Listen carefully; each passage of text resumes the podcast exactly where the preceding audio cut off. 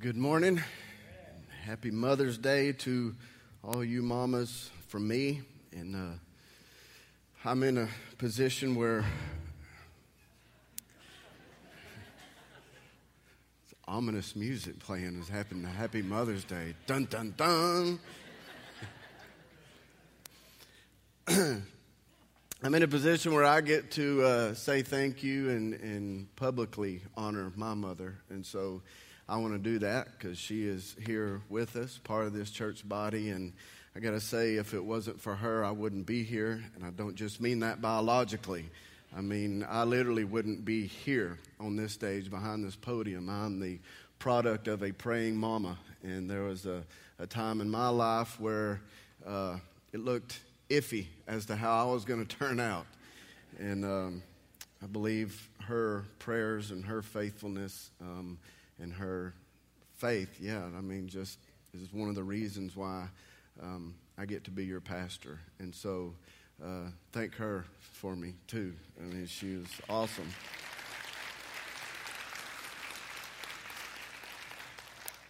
Those of you who know her know what an awesome lady she is, and I got to tell you, the way that you know her was the same way that she was at home all I was growing up. So I'm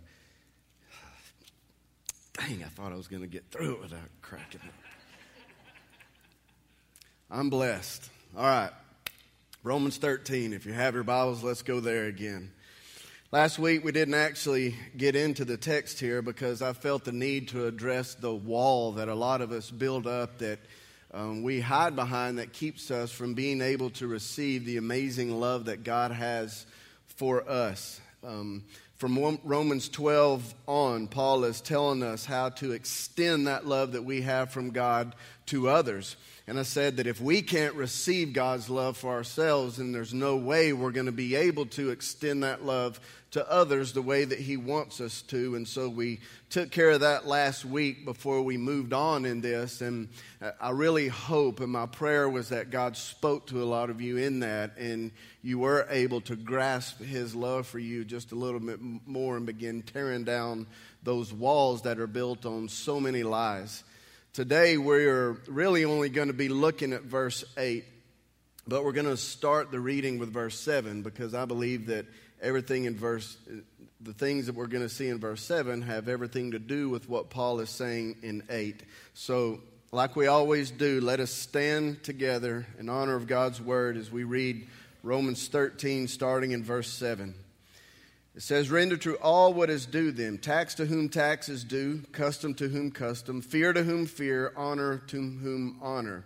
Owe nothing to anyone except to love one another, for he who loves his neighbor has fulfilled the law. Let's pray. God, your word is so powerful and so true, no matter how short the text is. And uh, God, I pray that the power contained in these words that we just read, Lord, would penetrate down deep into our hearts and would renew our minds. And uh, God, I just pray through your Holy Spirit, you would give us a revelation of truth that changes our perspective. In Jesus' name we pray. Amen. The title of this message is An Unlikely Place for Love. And I titled it that because we're going to be looking at an area of life this morning that one wouldn't normally associate with love. The truth is, for those who have been transformed by the salvation power of Jesus, everything that we do should be dripping with love. Everything that we touch, that our hand is put to, should, should be touched with love. Why is that? Because everything that Jesus did was dripping with love. Everything that he touched was touched with love, and he is the one that we follow, and he is whom our lives are being molded into the image of. Apart from Christ, everything we do and everything we touch is sin. I've talked about before um, how even the quote good things and the good deeds that we do, if we're doing them apart from salvation, outside of the grace of Jesus, even those good things are absolutely sin before a holy God. It affects everything that we do, everything we touch. We can't get rid of it. But when Jesus saves you and transforms you, then now the exact opposite is going on or is available to be going on. Instead of everything that we touch being affected by sin, now everything that we touch should be affected by love. I mean, love is not something that we compartmentalize and hold back just for certain situations and certain people.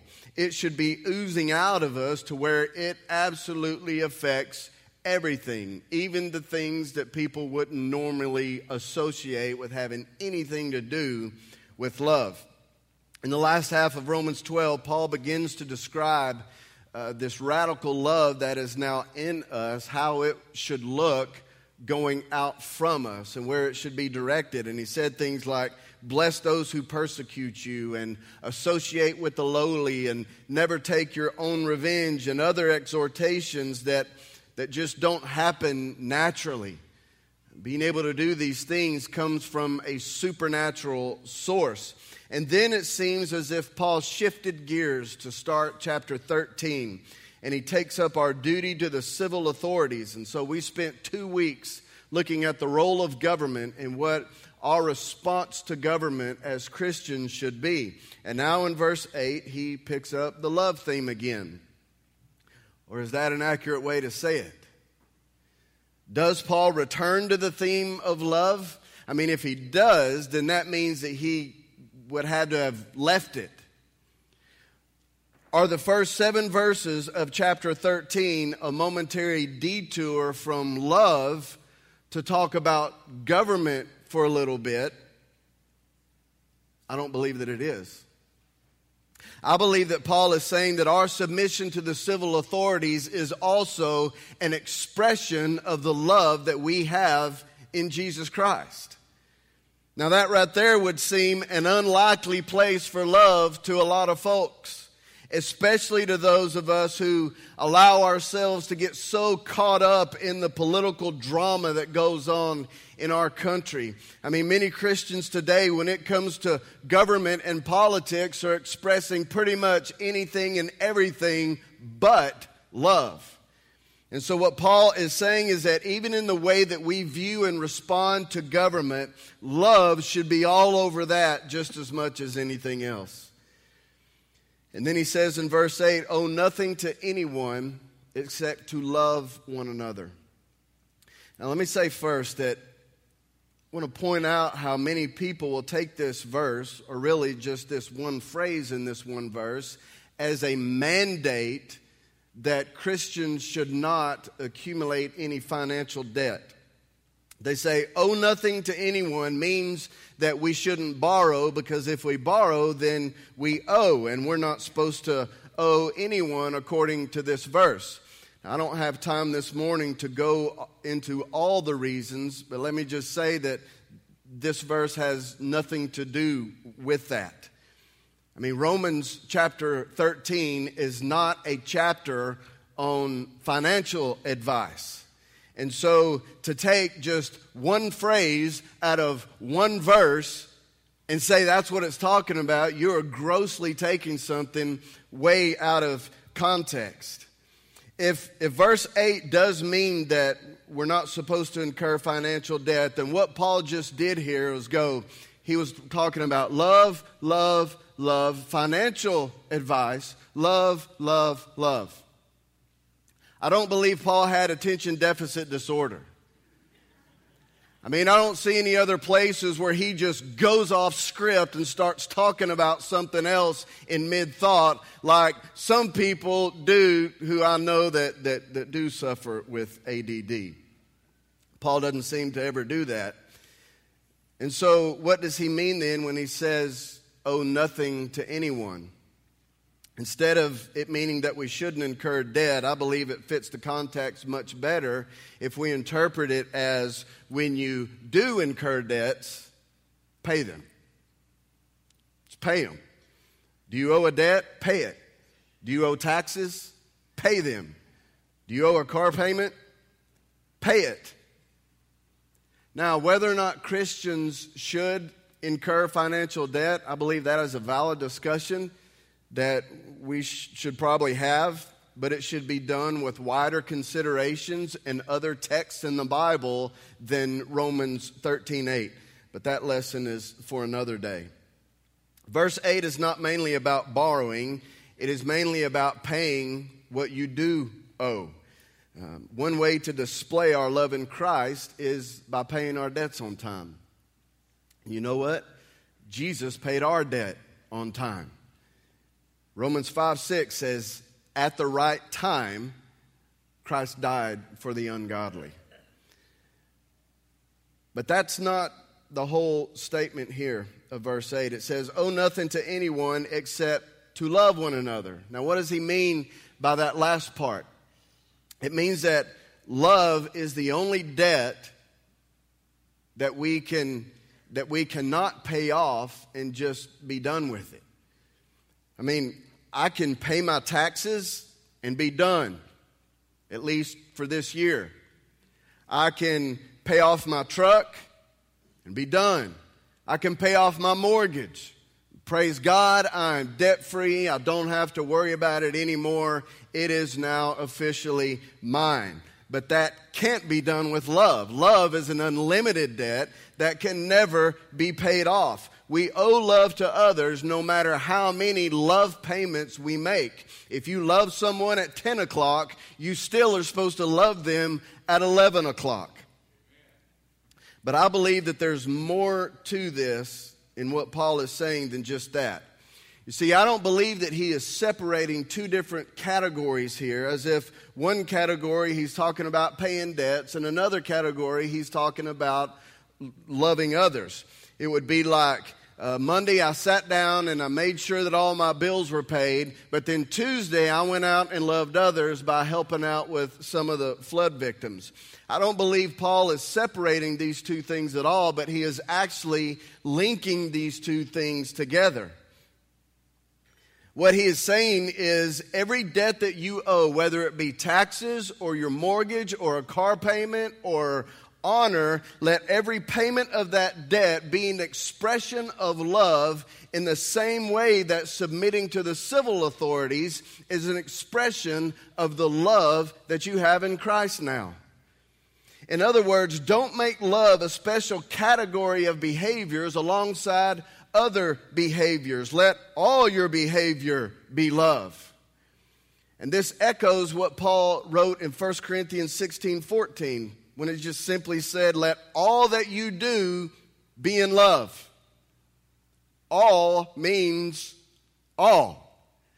Don't let just some of the things you do be in love. Let it all be in love, even some of the mundane things in life that nobody would ever associate with love. Folks, this is another way that the Christian life stands out against all the other ordinary ways of life in the world. Love is what makes us different. It's not the way we talk that makes us different. It is not our morality that makes us different. It's not our church involvement that makes us different. Love is what sets the Christian apart from everyone else. That is the defining characteristic of a follower of Christ. And it is a love that is expressed even in the most unlikely of places, even in the actions and behaviors that no one would ever in a million years associate with love. Do you owe the IRS a tax payment. Don't just write a check with a, a gloomy, resentful, anxious attitude. Write it in love. Do you owe a mortgage payment? You behind on your mortgage? Don't just pay it because you're afraid you're going to get in trouble if you don't. Pay it on time as a way of expressing the love that you have in Christ. And I can tell just by the reactions of some of you now, you're like, that is the craziest thing I've ever heard in my life, preacher. I mean, you probably never heard very many sermons on paying your taxes with the love of Christ, have you? and you may even be thinking, how can I write a check to the IRS in love when I don't even know anybody at the IRS? Well, listen to Paul's definition of love and see if you can apply it to making a tax payment. We've all heard it many times. 1 Corinthians 13 says, Love is patient, love is kind and is not jealous. Love does not brag and is not arrogant, does not act unbecomingly. It does not seek its own, it is not provoked, does not take into account a wrong suffered, does not rejoice in unrighteousness, but rejoices with the truth, bears all things, believes all things hopes all things, endures all things. I believe that any time that we pay a bill or a debt, that we, are, we show that we are full of God's love by whether or not we pay it without envy for other people who don't have to pay what we do, without arrogance. These tax laws are so stupid. And with joy in the truth in being honest about what you report and what you pay, and with a willingness to bear and endure any hardship that may come as a result of you doing it right. And so don't think of love only as something that is actively towards a specific person. You know, we've all heard the saying that love isn't an emotion, it's an action. Well, that's true but it's also a mindset, an attitude, a, a disposition. I mean, notice in 1 Corinthians 13 that Paul's description of love, it's all these inner dis- dispositions rather than outward behaviors. It all starts with what's inside, and what's inside can only be affected by and changed by Jesus. The point then of Romans 13 8 is that these attitudes of the heart, these this mindset of 1 Corinthians 13 ought to be there when you submit to the governing authorities, when you pay taxes, when you fulfill your debts and obligations. So, in your notes, there are two lessons that I believe are being taught in verse 8. One is that love is an unlimited debt that can never be paid off. And two, every debt that can be paid off should be paid in love. I mean, just think of the ramifications and the effects that that could have on everything else, just the spillover from having that kind of an attitude. I mean, how many times have you sat down to pay your bills, to work on your finances, and it puts you in such a bad mood that it pretty much ruins the rest of the day? Ruins that evening. Nobody in your house wants to be around you. When you see you sitting down with the bills, everybody knows to keep a safe distance because of the mood that it is going to put you in. I mean, if I sit down and pay my taxes, for instance, with the attitude, I can't believe this government, they are so sorry taking this much money from me. This is ridiculous. We ought to start another revolt over this. We need to go throw some tea in the harbor again, like when it started all this or I'm paying my bills and I'm thinking, why is there never enough money at the end of the month? You know what? I'm just going to hold off on paying my mortgage this month so that I can actually have some money to spend on myself. Those fat cats up in those banks can just wait. Now I'm going to have that payment hanging over my head, and it's now put me in a bad mood that's going to cause me to snap at the kids, kick the dog, and just fouls up the whole environment of my house after that. But what happens if I sit down with this attitude? You know, I really don't enjoy paying taxes or doing any of this. But you know, here's some stuff Jesus did that I'm sure that he really didn't enjoy either. And they were a whole lot bigger than just paying bills. God, I thank you that you have provided me an income that requires me to pay taxes on. Thank you that I'm in a position to pay taxes to the government instead of having to rely on the government to support me. I'm going to pay this as an act of praise and worship to you. I'm going to do it with the attitude of love that you have infused in my heart because of what Jesus did on the cross. I mean, think about how that attitude would then affect your household.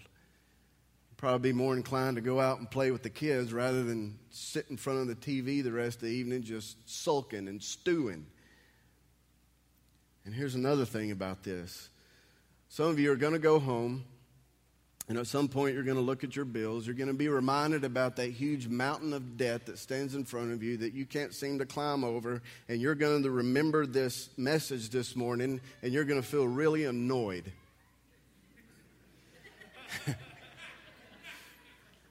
to go, I know Jason said I should look at all this in love and have a better attitude, but I just can't. That's okay.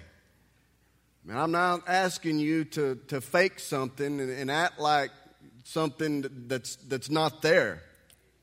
You can't produce that on your own. And so now you've got to go to the source. You are now in a position where you're forced to, if you are going to do that, you got to run to Jesus. You, you got to hit your knees. You're going to have to preach the gospel to yourself and remind you of what Jesus went through to express his love for you that he has now put in you. And so now you have the opportunity to have your mind renewed by exposing it to Christ's exalting truth, like we talked about at the beginnings of Romans 12. And listen, if you have the Holy Spirit inside of you, you have the fullness of His love inside of you. And so it is not a matter of hoping for something that you think you don't have or asking God for something that you think you don't have. It is about trusting what His Word says and believing that His Word is true and that you have it, and then just walking in what He says that you have.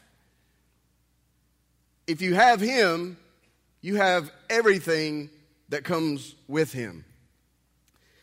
So now, when you trust that and you just start walking in it based on faith, then you're just drawn, drawn closer to Him. Now, I want to show you something that happened with Jesus, just in, think, in case you think that I'm crazy by talking this way. I'll just show you that I'm in pretty good company. Turn over to Matthew chapter 17.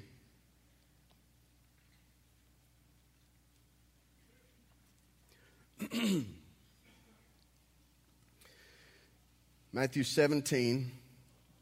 I'll wait a second. Once the rustling starts dying down a little bit. So I'll know you're there. Bible drill. Matthew 17, starting in verse 24. When they came to Capernaum, those who collected the two drachma tax came to Peter and said, Does your teacher not pay the two drachma tax? And he said, Yes. And when he came into the house, Jesus spoke to him first, saying, What do you think, Simon? From whom do the kings of the earth collect customs or poll tax? From their sons or from strangers? When Peter said, From strangers, Jesus said to him, Then the sons are exempt.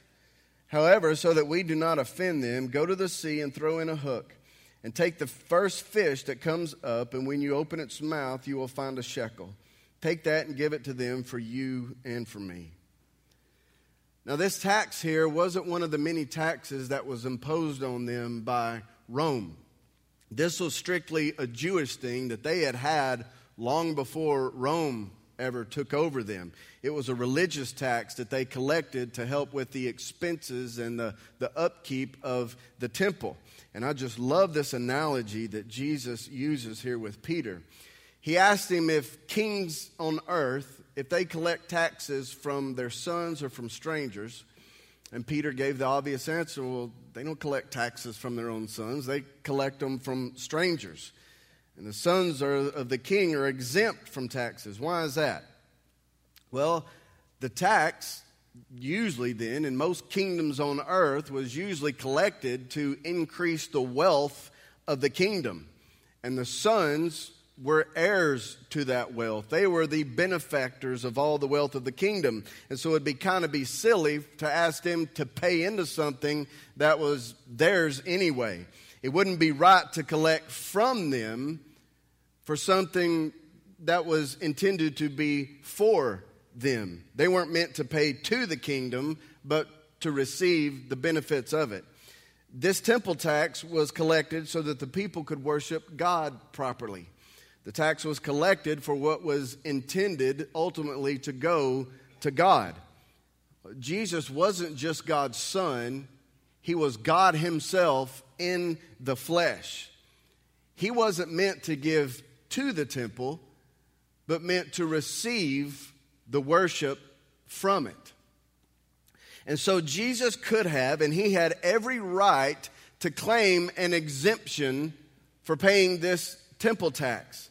He could have gone to the collectors and explained to them that he didn't have to pay it because ultimately it was for him anyway. But this would have caused all kinds of controversy and chaos that apparently Jesus didn't think it was the right time for.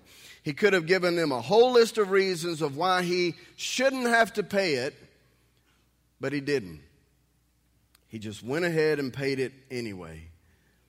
And Jesus was doing what Paul said back in Romans 12 18 when he said, If possible, so far as it depends on you, be at peace with all men. It was possible for Jesus to maintain the peace in this instance rather than causing a commotion. And so he went ahead and paid the tax, even though he had every right to refuse to. One of the things I always say that we need to ask ourselves when we read anything in the Bible is what do I need to repent of? And I got to tell you that studying this message or studying this text while I was preparing this message, um, it, parts of it were, were pretty, un, pretty painful. The Holy Spirit convicted me and revealed the condition of my heart in lots of ways when it comes to this issue. You know, it's so easy to be influenced by the culture around us, and we tend to get caught up in all the rhetoric and the high emotion of these political issues. And most of the times it seems that we act more like our earthly culture around us than we do the spiritual culture that we really belong to. We are smack dab in the middle of an independent minded, Texan, anti government, anti tax culture. And I have to admit that in many ways, I've, I've conformed to that culture probably more so than I've conformed to the culture of the kingdom. I've been outspoken and I've cursed the government authorities for their insane policies and demands. And the truth is, as an American, I have every right to do that because that is one of the freedoms that we can enjoy in this country have every right to give a list of grievances of why I shouldn't have to submit to some of these outrageous things or pay some of these insane taxes. And I believe that sometimes we may feel that if we aren't being vocal about it, like everyone else, then we aren't really being true to our culture. But here's the main takeaway that I want you to get from this message today, and it's what really jumped out at me and open my eyes to some things. And that is this it's the last thing in your notes. As followers of Christ, grafted into God's family, we belong to a different culture and a different kingdom that operates by different principles. We're different. Where the kingdom of this world says, attack your enemies, ours says, love them. Where this earthly culture says that the main goal is the pursuit of happiness and success, ours says the main goal is the pursuit of Christ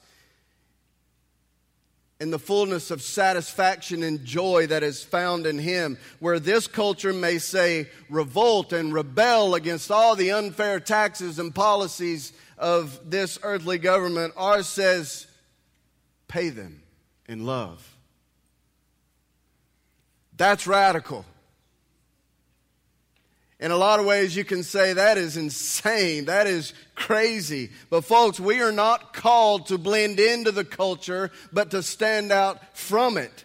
The Bible says that we are a peculiar people, and that does not mean that we act goofy. It means that we do things and we respond to things in ways that are not normal for, for, for everybody else. We stand out. Now, make no mistake, though, in no way am I saying that we are called to be a bunch of sissies that just roll over for everybody else. On the contrary, we are called as followers of Christ to be strong, to take a stand, and to fight. But only for things that actually have an impact on eternity. Things that matter in light of eternity. Folks, you and I are, gay, are engaged in a war. Every day we are called to fight this war, and it is a war over the souls of men and women. And if we are going to be faithful to that call, and we are going to be effective in that fight, then we've got to be wise about all the other fights that go on that we are tempted to engage in that can easily get us off mission. Belonging to a different kingdom doesn't mean that we don't have to obey this one. It means that we are free to submit to it, knowing that it's only temporary because there's something greater that lies ahead. I mean, if you think about it, Jesus didn't have to submit to any authority here on earth. He didn't have to submit to the religious authorities. He didn't have to submit to the authority of Rome. Are you kidding me? He made them. You don't have to submit to something that you created. That's crazy. I mean, he rules over it all, but he did submit to it because he knew that by doing so, something greater was going to come out of it. And so, as people who belong to the kingdom that does reign over all others, we should have the attitude of, yeah, I'll pay your ridiculous taxes. I'll obey your laws as long as they don't cause me to disobey God's. Because to tell you the truth, they really mean nothing in light of eternity, and that is what I am set on. That's where my mindset and my mission is focused on. I belong to a different kingdom that's ruled and reigned by love. And I'm going to do all I can to express that love, the love of my King, in everything that I do.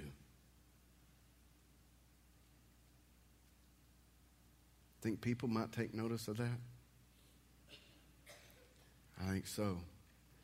I think some good things could come out of it too. Let's pray.